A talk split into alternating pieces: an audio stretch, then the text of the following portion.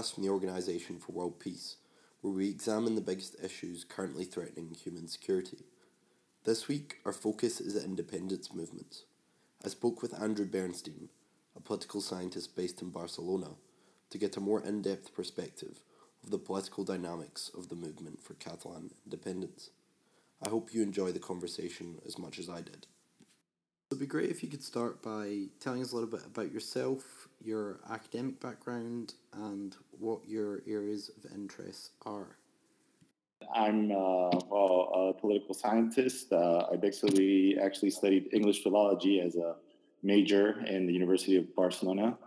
And then I went on and got two master's degrees, one in the University, Complutense University Madrid in uh, comparative literature. And then I got a political science master's degree in uh, San Francisco State University in uh, California.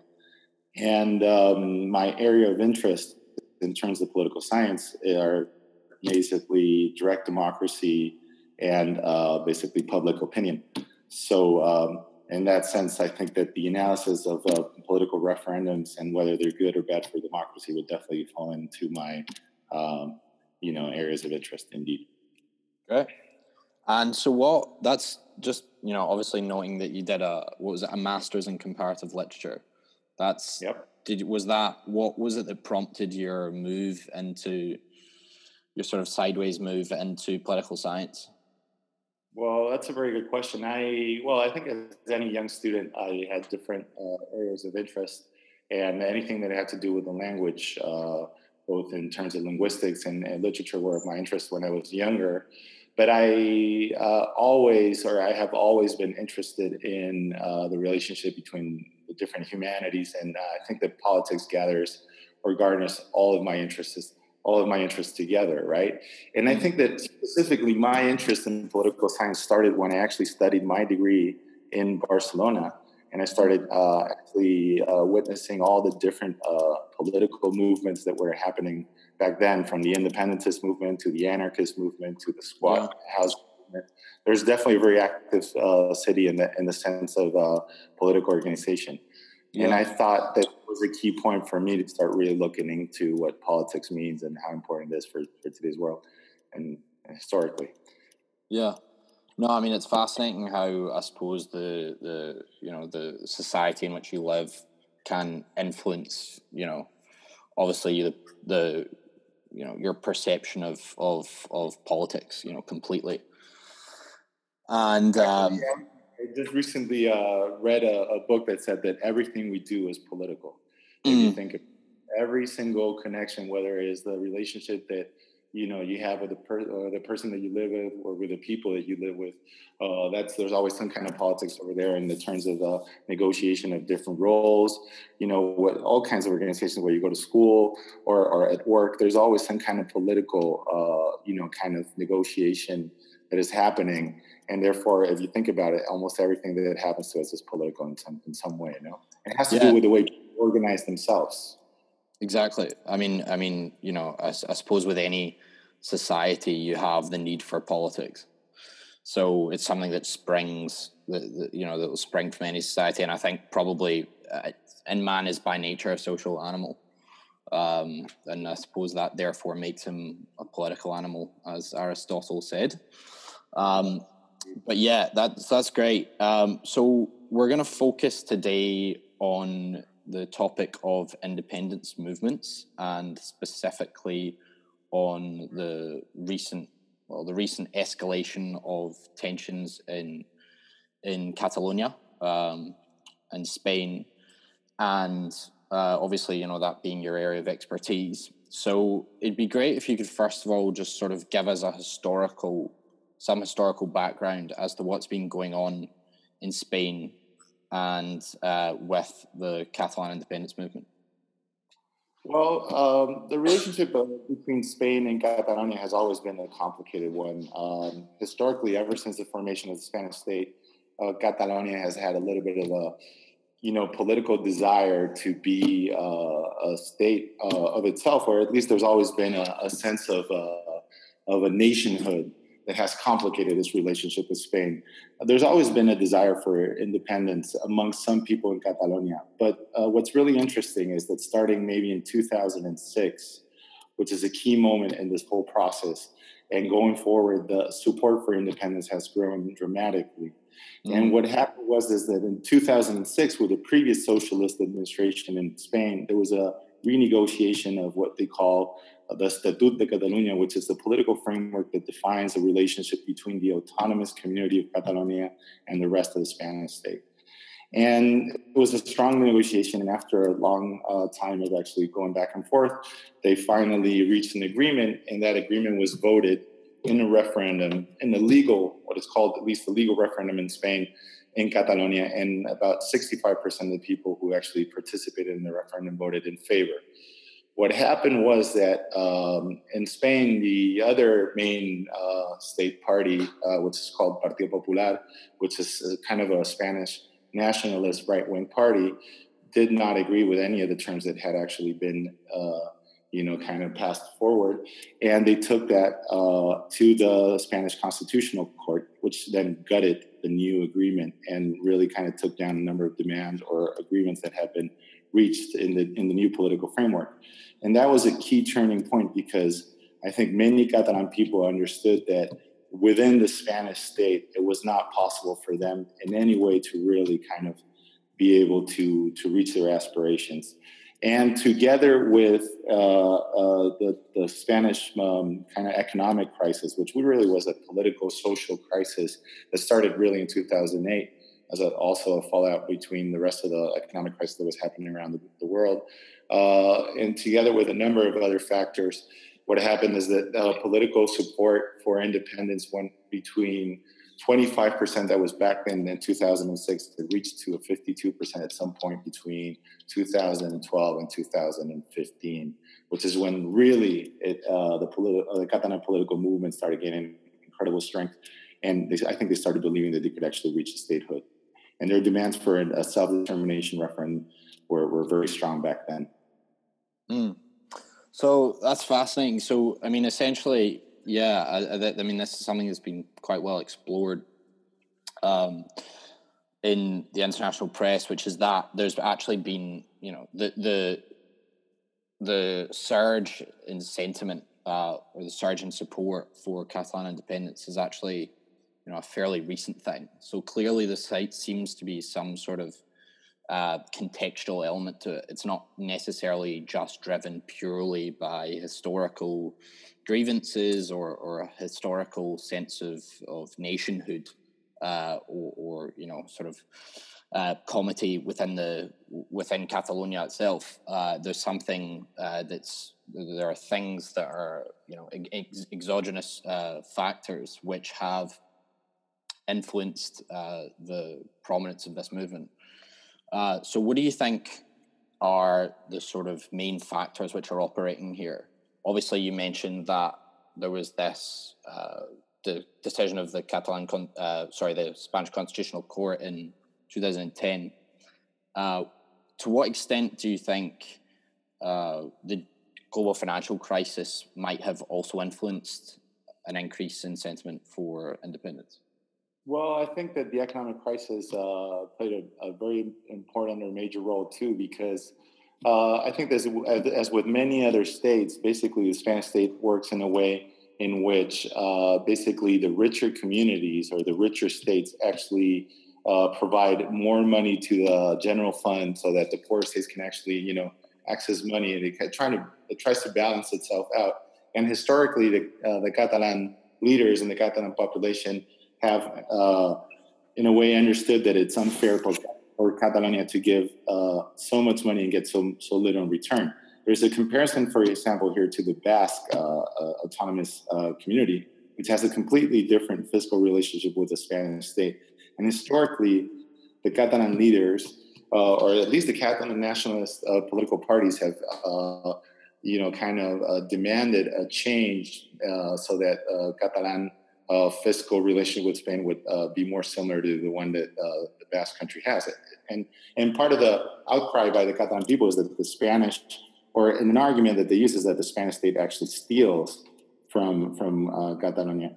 in uh, Catalunya, uh, Espanya ens roba, no? they say in Catalan in a way. So that was definitely a very important factor because when finally the Spanish crisis or economic crisis started and, and, and they started gutting all kinds of social programs, it also coincided with, in a way, it did not at the beginning, but then the Spanish Nationalist Party, Partido Popular, came in, and that's a party that generates a lot of rejection in Catalonia as well because it basically represents Spanish centralism, Spanish nationalism, a complete disregard for any other national aspiration of the other uh, so-called nations that are within the Spanish state, and that also generates a, a lot of rejection. It's much more centralist in terms of the way that they want to, you know, apply resources, and they want to invest much more money in Madrid, you know, instead of Barcelona.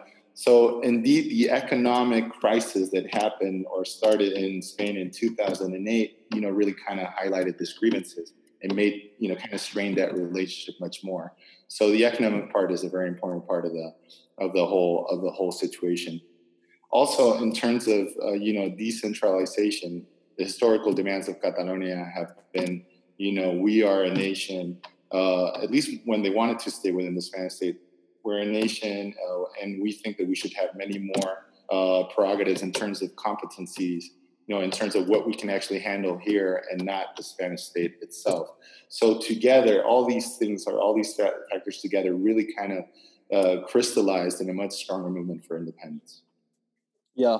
So I mean, I, I, suppose one of the one of the arguments that is that is put forward on the side of uh, Catalan independence is that it's you know essentially promoting democracy in the sense that if the uh, if Catalonia has a state of its own, then uh, you know the, they can properly sort of um, manage the resources. Man, yeah, manage the resources. I guess the, the, resources is one part of it. You know, that's on the economic side of the uh, economic side of things, which obviously uh, definitely uh, inextricable from from the other aspects of it. But I suppose more so in terms of just uh, uh, representing references. Yeah, represent you know promoting democracy in the sense of representing the culture, the shared culture and preferences uh, both in terms of politics and economics of uh, you know the, the Catalan people.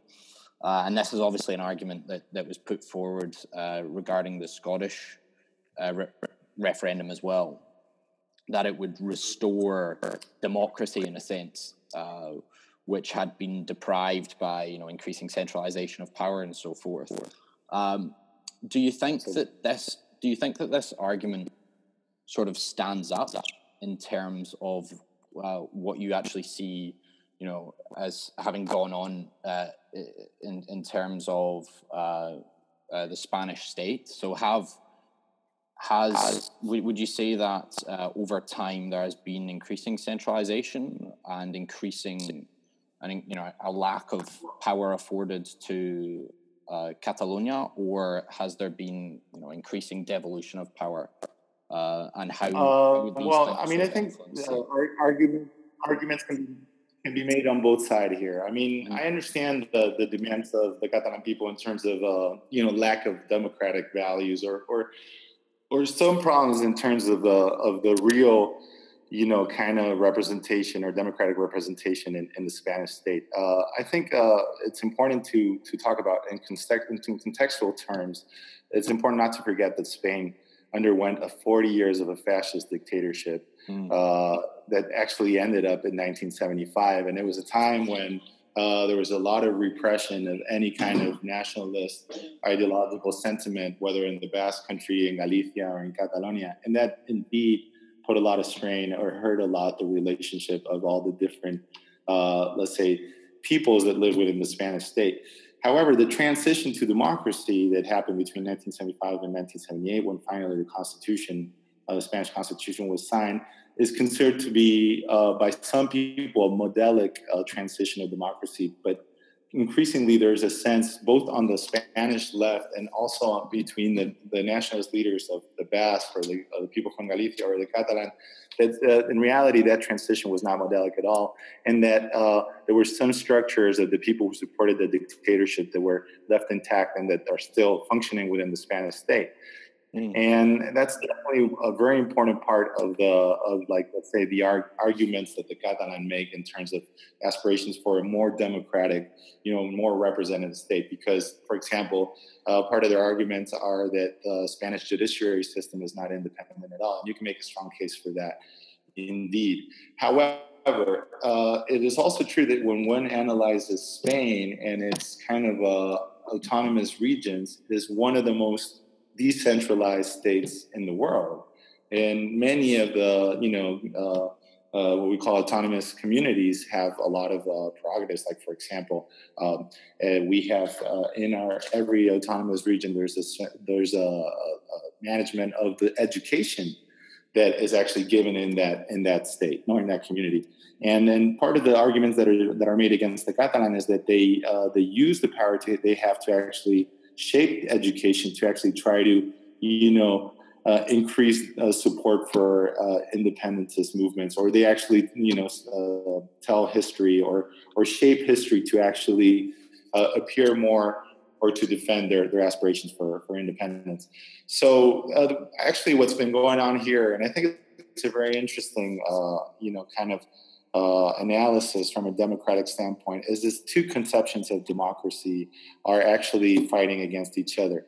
There's the conception of democracy uh, that actually goes uh, or, or, is defended in Catalonia, which is the right to self-determination as a human right, and uh, and uh, the right to vote is one of the essential parts that define a democracy, and that's been denied. Uh, by the Spanish state in a more brutal way in the last years, right? And then there's the more the, the, of the national Spanish uh, you know, kind of um, understanding of democracy as democracy based on the rule of law and uh, on very specific laws. And it is true that when when the Spanish Constitution in 1978 was voted by by the Spanish people, the the Catalan people, the majority of the Catalan people actually voted in favor of it. Uh, so.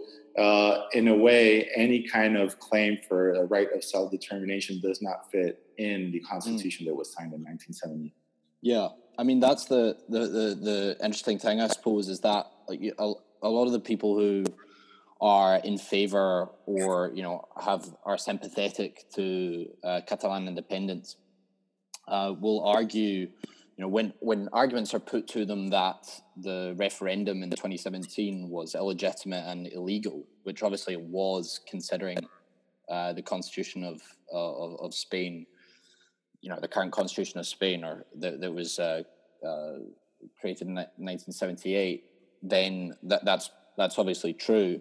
Uh, but the argument that uh, I imagine would be put that is that that constitution obviously reflected reflects to them a com- you know a significant compromise, and obviously that compromise they might argue is embodied in the fact that in order to uh, declare independence, uh, there needs to be a supermajority, and essentially uh, the rest of Spain have to allow um, Catalonia to be independent. They can't unilaterally, yeah, unilaterally very, declare independence. Yeah, that's a, a, huge part of the debate, Alex, because uh, even amongst the people in the rest of Spain who think, oh, yeah, we should have a referendum part of the uh, the sentiment in the rest of Spain is that if they were if we were to have a referendum in Spain, uh, everybody should you know be able to vote and, and, get a say in it because okay, Catalan people argue that this is our nation. You know, these are our people. We are a political subject, and we have the right to actually vote for mm-hmm. our future, right? But of course, the people in the rest of Spain think that Catalonia is a part of their country, and, and there's no absolutely no doubt that if Catalonia was to become an independent state, it would have an impact on the rest of the of the people in the country as well, in terms of economics, in terms of reshaping, in terms of identity, because many people mm. consider it to be part of their country. You know, so it's uh, it's a very complex it's a very complex debate. Uh, you know, is it is it really a, a, a political right, self determination, uh, whether uh, Catalonia is a nation or not? You know I think amongst the left in Spain, people who are not Catalan, there's a definitely a, a sense, or uh, not amongst all the left, but at least the the more left-leaning parts of, of the poli- uh, Spanish political system, there is a, a, a, I would say, a consensus that the Spanish state is a, a plurinational state, and the Catalonia constitutes a nation. right? But not yeah. it definitely doesn't happen amongst the Spanish center and the Spanish right nationalist movements who consider that the only nation that there actually is is the Spanish nation, and that these are all bogus and, and fake claims, right? They, they don't actually uh, recognize Catalonia as a nation or as a political subject in itself. So that's a very big part of the, the debate itself. And in terms of, of, of, you know actual the actual leg- legitimacy of uh, right of self determination, uh, well, some people argue that, that self determination was a human right that was passed. Uh, and it, when it was passed, there was a, a, definitely an idea, a conception of, of uh, countries that had been colonized, you know, both in the colonization colonization movements uh, or, or, or, period, you know, the, the basically the the empire times, and that they were actually, you know, uh, self determination was actually devised for countries in the Caribbean or in Africa, and that you know Spain has never colonized Catalonia. If you look at the historical background, when actually the it was the Corona, the, the crown of Aragon, and also the crown of Castile when they actually joined together um, in 14 well it was before 1492 when finally the spanish reconquer took place it was actually something that they did you know, out of their own will, and that historically that has been the relationship between both sides of, of, of this conflict in a way, no?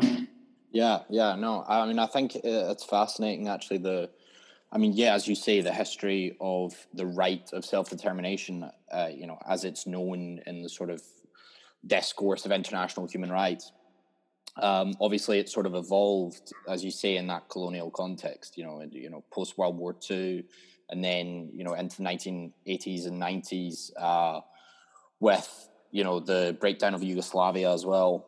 Um, there, there, there became an increasing sort of uh, you know it evolved uh, in the sort of international consciousness as being this very very significant thing that uh, that peoples you know people who share a certain culture share a certain history uh, should have the right to you know represent themselves politically and have their own uh, self-determining political organizations. And i suppose that's been that sentiment of or the, this, i suppose the link between uh, this right of self-determination and the colonial context has been preserved uh, in international law also so when you know the, the position in international law as far as i understand it is that the right to self determination.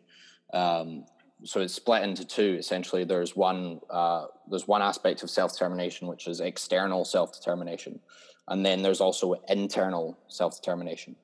And external self determination is obviously uh, the the point at which uh, a, a, people declares uh, independence uh, from you know a state that they're currently living in, and uh, uh, declares a new state, whereas internal self determination is essentially denotes being afforded equal rights within within a pre existing political community.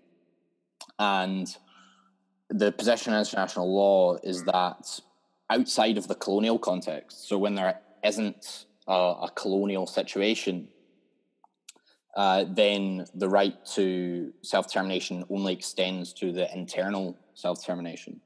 And obviously, the reason being for that is that this desire within the international community, and a very prudent one, I suppose, which is to preserve the integrity of the international system and, you know, particularly territorial integrity.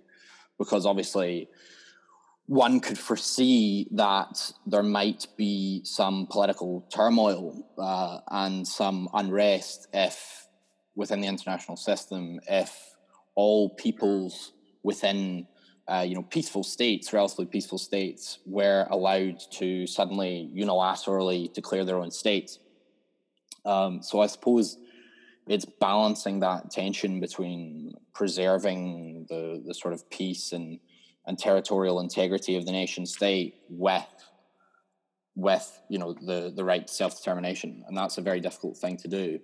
And I think the Catalan it's yeah. a very complicated debate. And we should not forget that and this whole process, and it is true that it never happens without turmoil because when you know identities are actually touched and it's a very complicated process. Mm. Uh, everything, this whole uh, political conflict, if you want, uh, is happening within the European Union, which is definitely an effort, uh, a political effort that's been happening in Europe over the last 50, 60 years, right? To actually open borders and to become more united and to, in a way, move past the whole national, uh, you know, historical conflicts that we've had yeah, in the, Europe. The idea of the nation state as well, presumably. Exactly. So, European state. Uh, and, and, and that's a very important part because the Catalan uh, independentists or the Catalan nationalists take a lot of pride in being part of the European Union and being part, you know, they associate themselves as being a, a nation within Europe, right? But the European Union, uh, I mean, I think is uh, not very interested uh, in, in opening that can of worms because uh, their idea or their political ideal is to actually keep opening and, and becoming, you know, more of a, of a united front in which there's no so much there's no there are not such differences between the different nation, states.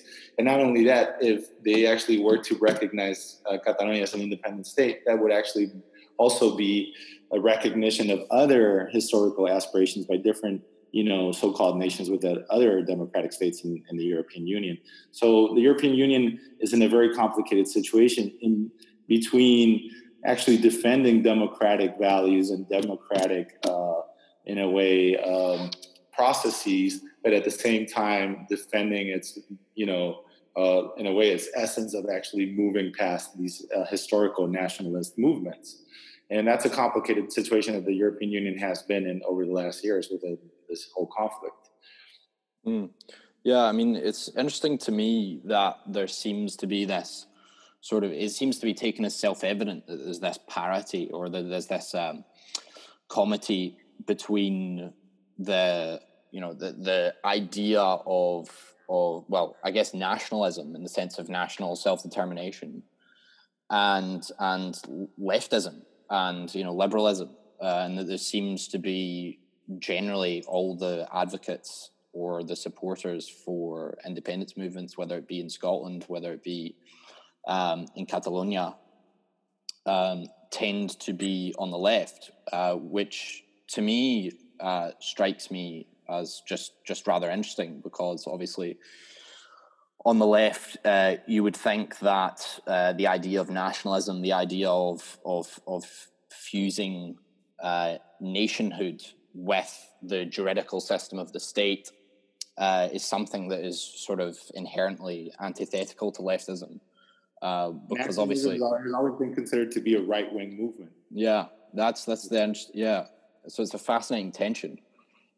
It is. It is indeed, and it is um, true that that in the Catalonian sense, uh, support for independentism comes from all spectrums of the political ideology.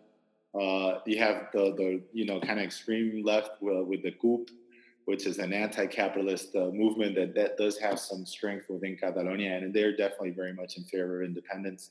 Uh, you have more the Esquerra Republicana de Catalunya, which is a you know center left wing party that has been uh, you know fighting for independence for over 80 years now. And then you have the, the, the historical nationalists that used to be Convergencia Unión and now have turned themselves in, into a party called uh, PDeCAT, Partit dels Demòcrates Catalans, which are uh, historically a, a, you know bourgeoisie kind of right wing you know representation of the Catalan society that, that has never been so uh, keen on on uh, independentist uh, aspirations, but that uh, changed the, their their whole their whole political argumentation over the course of this last 15 years.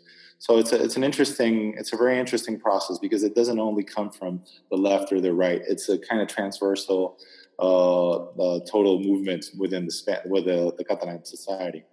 Yeah, and I suppose there's a worry. Uh, I mean, again, this this the the perception or you know sort of global perception of the legitimacy of independence movements seems to be sort of i guess um, tethered to this idea uh, that you know th- there's not this sort of and I think you can definitely glean this perhaps from the the Catalan example. That there's this sort of this sort of chauvinism, you know, this sort of this idea that it's a, a very us and them, you know, this creating this essentially reinforcing uh, differences and and borders uh, which seems sort of antithetical to the political ideology, which is you know potentially motivating um, this movement. So yeah, I mean it's it's it's very interesting that that uh, there are those sort of competing tensions there.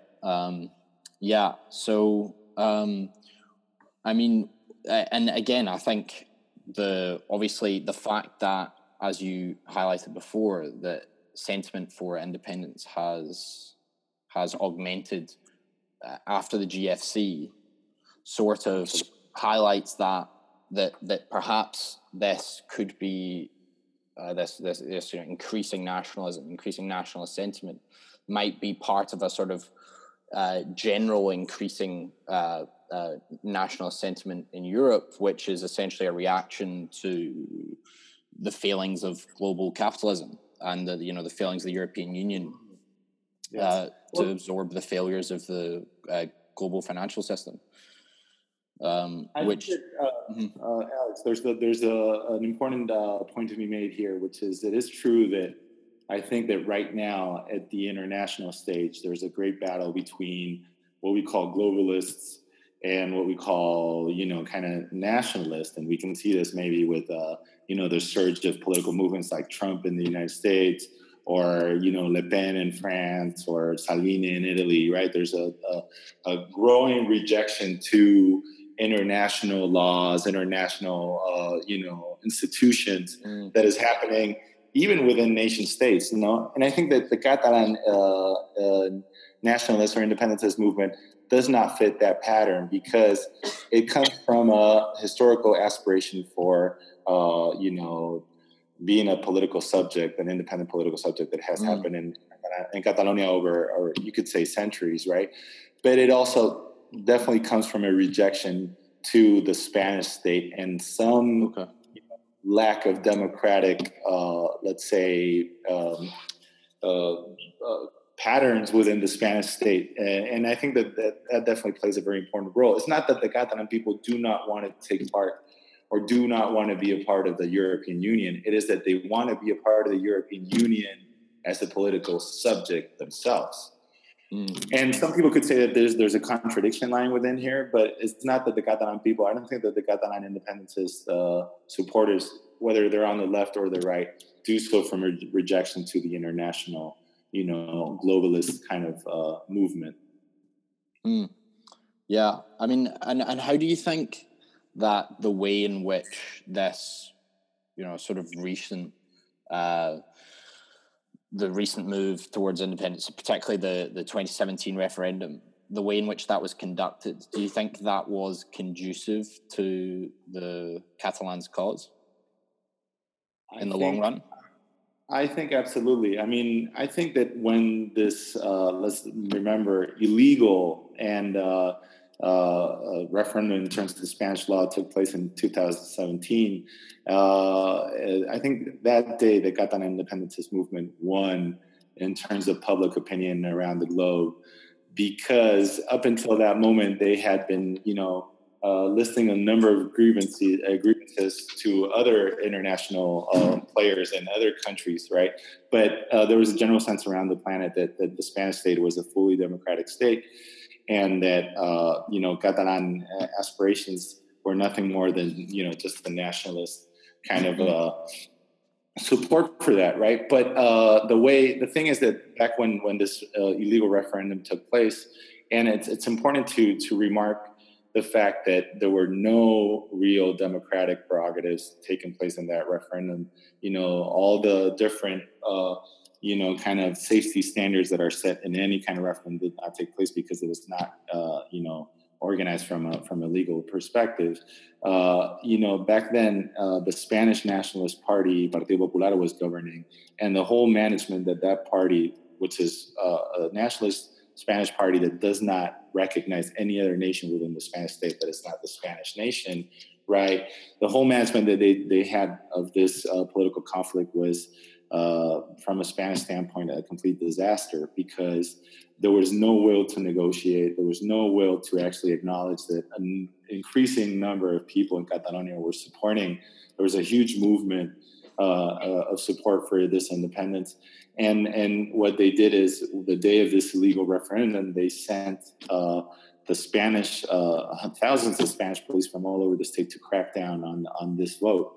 And the images of the Spanish police beating uh, people from all ages who just wanted to cast this vote, I think, really sticks in the in, you know in, in in the memory of not just people in Spain and especially in Catalonia, but all over the the world. So I think that was a key turning point because up until that moment there was a real desire for independence, but I think that the, the main desire was to be able to vote. Uh, I think there that back then there was an 80% amongst the Catalan people who thought that the, the Catalan people have the right to vote their future mm. relationship with Spain in a referendum. That doesn't mean that 80% of the people supported independence. It just means that amongst that 80% of the people, I'm sure that there would have been maybe 25, 30% of the people, or even more, who would have voted no in a referendum, right? But they just wanted right? The right to actually make a decision about their future. But when Spain started cracking down, both in terms of police and then we've seen in terms of judiciary terms on this movement, uh, the set of grievances, right? The idea of being oppressed by this anti-democratic state really uh, hit a turning point. And I thought a lot of people that in Catalonia might have voted no in a real referendum have you know there's no there's no going back there's no way that they're actually forgive the spanish state for what they did and and i think that support for independence uh, uh, has grown as as as a, as a matter of the reaction of the spanish state towards this whole movement mm. for sure and that's the difficulty i suppose is that they are having to well i mean it seems like you know following the the i suppose you could say failure uh, obviously in the sense that it was illegal um, and that, that there was no way that a Spanish constitutional court would have decided otherwise.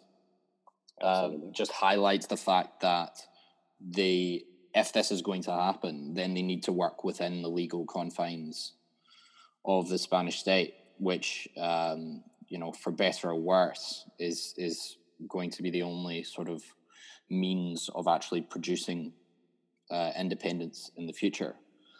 Do you Absolutely. think that that's something that is possible within the near future or the distant future? And what do you think would sort of give rise to that possibility? Well, I think that right now, uh, through this whole process, has been a very, very, very uh, complicated and very kind of stressful process, not just for the Catalan people, but for people around around Spain. It really has polarized the political discourse to points. I mean, obviously there are many other things that are separating Spanish people in general, but this has been a, a key polarizing uh, issue in Spain over the last eight years, especially ever since that that referendum in 2017. And uh, we could say that that in Catalonia uh, the society is very much divided because if one looks at the polls right now, uh, there was a recent poll passed and, and, and, basically asked Catalan people that if there were to be a, a, real referendum taking place right now, how many people would vote in favor and how many people would vote against uh, uh independence. And 45% of the people who were actually surveyed said that they would vote no. 41% said that they would vote yes. And then there was about, uh, uh, I think it was about a 7% of people who were undecided. Um, and uh, and I think that's a, a, a, key. So the, the Catalan society is very polarized, and it's even independent. The independentist movement is very polarized about the ways to move forward, because the ironic part of this is that uh, the Spanish political system itself is very polarized itself. You know, right? It's very polarized, and we just recently had a number of elections because we weren't able to form a government. There was no real uh, sense of coalitions that could take place. And finally, uh, recently, um, uh, a new government has been formed and has been formed by the Socialist Party, right, and by this, uh, uh, for some extreme left movement, Podemos, which is a movement, a very left wing movement that was born in the social movements that took place as a response to the uh, Spanish economic crisis and political crisis in 2008 and, and forward. And this is a party, Podemos, that actually acknowledges the plurinational uh, reality of the Spanish state, and they are very keen on trying to reach a solution. So we got two extremes. We got the part in Catalonia uh, amongst the independentists who think that you know they have to declare independence unilaterally because there's no possible negotiation with Spain. Uh, then there's the part in uh, in the in the Catalan independentist movement that is a little bit more pragmatic, and I think understands that the only real solution to this problem is going to come with political negotiation. And then amongst the Spanish uh, side of, of, of uh, political um, movements or political parties, there are the Spanish nationalist parties who are, never going to accept any kind of uh, you know concession to the Catalans and are already calling traitors to this new uh, center left uh, government that there is in Spain. And then there are the people on the left who are governing, which are also divided amongst the Socialist Party, which is a party that historically has been very important in the development of Spanish democracy, but it also in current in the current state of the Spanish state, and it's maybe sometimes lack of democratic uh, uh, prerogatives or, or, mechanisms. And then you have this other movement which is very adamant in terms of the new negotiation. And the problem is that, that this new Spanish government cannot survive without the support of one of the Catalan independentist parties at the Spanish Congress. And that's going to be a crucial part of the negotiation. At least it seems that amongst the part of the Catalan independentist movement, independentist movement, sorry, and amongst the part of this of the Spanish political parties and the Spanish government, there's a real desire to sit down and talk about the future and maybe try to solve this problem politically. But they're very much strained by uh, movements on their uh, you know margins because uh, those who are independentist uh, and have completely broken with Spain uh, argue that there's nothing you can actually negotiate, and their only real solution for Catalan people is to declare independence unilaterally. And they call those independentists who want to negotiate with the Spanish state traitors, right? And then you have the Spanish nationalist parties who also uh, are willing to completely, you know, uh, attack and call traitors to those of the Spanish uh, left wing parties who want to negotiate with Catalan. So it's a very strained, very complicated movement very strained, very complicated moment in Spanish politics, and only if these real uh, uh, parties who want or have a desire to actually sit down and talk do so, we might find a solution. But it's going to be a very complicated, uh, you know, kind of process and a very complicated uh, situation moving forward. Do you think there's anything less than a fully independent state that would satisfy or placate the grievances of uh, supporters of Catalan independence, or is is is the state, you know, the only result they're willing to countenance? I think that more devolution, uh, for example, or you know, more more more rights and powers at the regional level, or would autonomy, nothing more, you know, more prerogative, self government. I think that if, if the Spanish state would have been, uh, I think, a little more open minded, and they would have given these were the initial demands of, the, of the Catalan nationalists and the Catalan independentists. They were, you know, more self government, uh, you know, more control over their own, you know, kind of, you know, uh, fiscal system and, and their kind yeah. of, you know, their budget. But the problem is that through this whole process, as I said, it has been a very polarizing process. I think a lot of the people who support independence do not believe that there's any other solution than the achievement of their, you know, self-determination and, and to have a real vote. But the problem is that if they're not the only, that's not the only sensitivity that exists in, in Spain. I mean, before there was a lot of people, and, and in Catalonia, before there was a lot of people. There were people who supported independence, and then there were different movements. People who supported maybe a federal republic in the whole of Spain, right? There were people. In, I mean, I'm talking about inside Catalonia. There were people who wanted more autonomy for Catalonia, and those people in the middle are the people who you really want to do politics with, because that's where you really can reach some kind of middle point that favors everybody. Mm-hmm. But through this whole process, through the political crackdown, the judiciary crackdown, the police crackdown on, on Catalan aspirations a lot of people have broken completely, both emotionally and politically, with the Spanish state. And to convince those people now that a possible solution might come through more self government, through more prerogatives, right, through more um, access to to their own, uh, you know, budget and fiscal and fiscal status. I think a lot of people won't accept that. Um, there might be some people who are willing to go back and understand that probably the only real solution to this problem is to go back to their initial aspirations because, of course, we have uh, two extremes. Now we have the people want to declare um, independence unilaterally in Catalonia, and then, and then you have the Spanish nationalists who want to crack down on any kind of autonomy and kind of really take regain control over Catalan politics. And and the real solution might be in a real negotiation happening in between. But uh, unfortunately, it seems that it, it might be too late. Uh, the, the, the, the positions have been so polarized that any attempt to go back to the middle might be considered insufficient to both sides. So it's a re- really risky moment. But I think that the only real solution to this problem is going to be for the you know this uh, current Spanish uh, government and for the independents to sit down and try to solve the problems politically uh, and try to uh, you know set a, a, path forward that might or not include uh, a vote for uh, self determination in the future. But it, it will be very complicated. Mm. And I suppose you know one of the one of the the sort of moral arguments, if you could phrase it in that way, that has been leveled against the you know the Catalans or the, the, the those in favor of Catalan independence is that, and again something we've we've touched on, the fact that there is this perception and, and a reality, obviously, within Spain that essentially Catalonia sub, is subsidizing uh, the poorer parts of Spain, uh, you know, particularly in the south, um, and the you know there's there's there's uh, serious sort of economic grievances there. To what extent do you think that that you know is a legitimate sort of criticism? Is it is are these economic grievances as legitimate as the democratic ones, um, or should we regard them uh, in the same vein?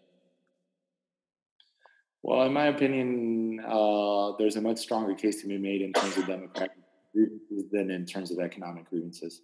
Mm. The, I think there's a key point to be made here, which is uh, any any uh, state, whether it be the United States, whether it be France, which is a very centralist uh, kind of republic, whether it be Germany, I think it always happens that the richer states, you know, actually uh, provide more to the general fund in terms of balancing those differences, right, than the ones that are the poorer ones, right? It happens absolutely everywhere. And uh, California pays more uh, than maybe, for example, Georgia in the United States, or probably in Germany. Uh, I would say that uh, you know Bayern pays pays up more than the, the eastern states, right? Because they have to balance it, balance themselves out. Yeah. Uh, so part of this grievance, historical grievance that Spain steals from Catalonia, I think is part of a, in a, in a way, this argumentation made, you know, to try to garner more support for a more nationalist standpoint or from for independence. Uh, it is true that Catalonia pays much more than it actually receives uh, to the Spanish General Fund, but it is not the only community that does so. It's true that it's the, probably the strongest uh, economic engine in Spain, but the Balearic Islands do the same the Comunidad Valenciana does absolutely the same. I think Madrid also, as a, as a community, pays much more than it actually receives. But the thing is that there's this special case in Spain, uh, and it's an interesting one that, that, there are two communities in the north, which are the Basque Country and Navarra. They have a very different fiscal status than the rest of the state because through some kind of historical demands or or historical agreements in this whole uh, process of uniting this very diverse country, uh, they, when the Spanish Constitution was passed, they were granted the right to actually collect their own taxes and to decide uh, what uh, money would be paid to the central state for what uh, political services, right? And so uh, the Basque Country and Navarra have the ability to actually keep the majority of, of the money that they collect and actually spend it in their own communities. And that has been a historical demand for Catalonia. However, when uh, this prerogative to the Basque Country and Navarra was passed in 1978, uh, it was not granted. I think that actually Catalonia did not demand it in the same way that, that, these communities did. And now to change the whole fiscal status would be a very, very complicated process. So if you think about uh, you know, these uh, that were given to the Basque Country and Navarra, uh, and you compare them to Catalonia, yeah, it's unfair for Catalonia that they don't have the same rights as these two communities, right? But if you compare them to other communities that also pay more than they actually receive, it's not unfair. So it's a little bit of a complicated analysis in that sense. Yeah, no, of course. Um, and do you think that if independence was achieved, and I mean, again, this might be just informed of your from your understanding of of of other independence movements, and you know when when they've actually uh, achieved independence. Uh, in terms of the economic repercussions of that, do you think that Catalonia would be better off or worse off if they were to separate from the Spanish state? That's a very, very complicated analysis yeah. because, um, you know, it depends on a, on a lot of factors. The first factor, I think, is whether the European Union would actually accept Catalonia as a fully independent state within, right, its yeah. union, right? Because incentivize uh, other states to do the same, which is obviously the it's what the European Union wants to prevent, right? The European Union, I think, is adamant, as we said before, to actually defend democratic, uh, you know, uh, processes and and uh, and to defend the, the development of real, you know, democracies. And that definitely has a, a, something for admitting there's a right to self determination. But on the other hand, the European Union, I think, is very reluctant to actually open.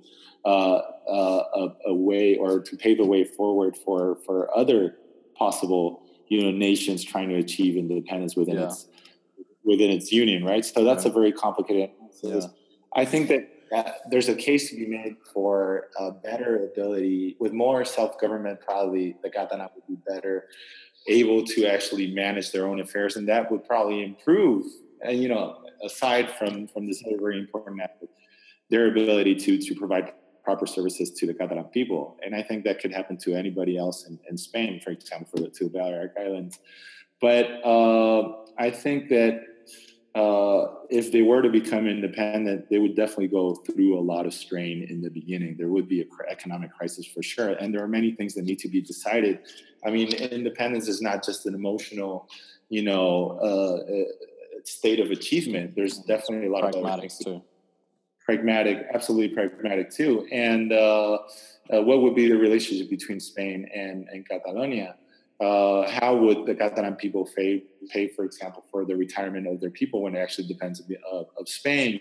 Uh, with, whether they would actually pay back the money that um, the deficit, that there is a real deficit that Catalonia owes to mm. the Spanish state in investments uh, how would they would actually, whether they would continue within the euro. There are many, many, many things to analyze that, that make yeah. that understanding very, very complicated.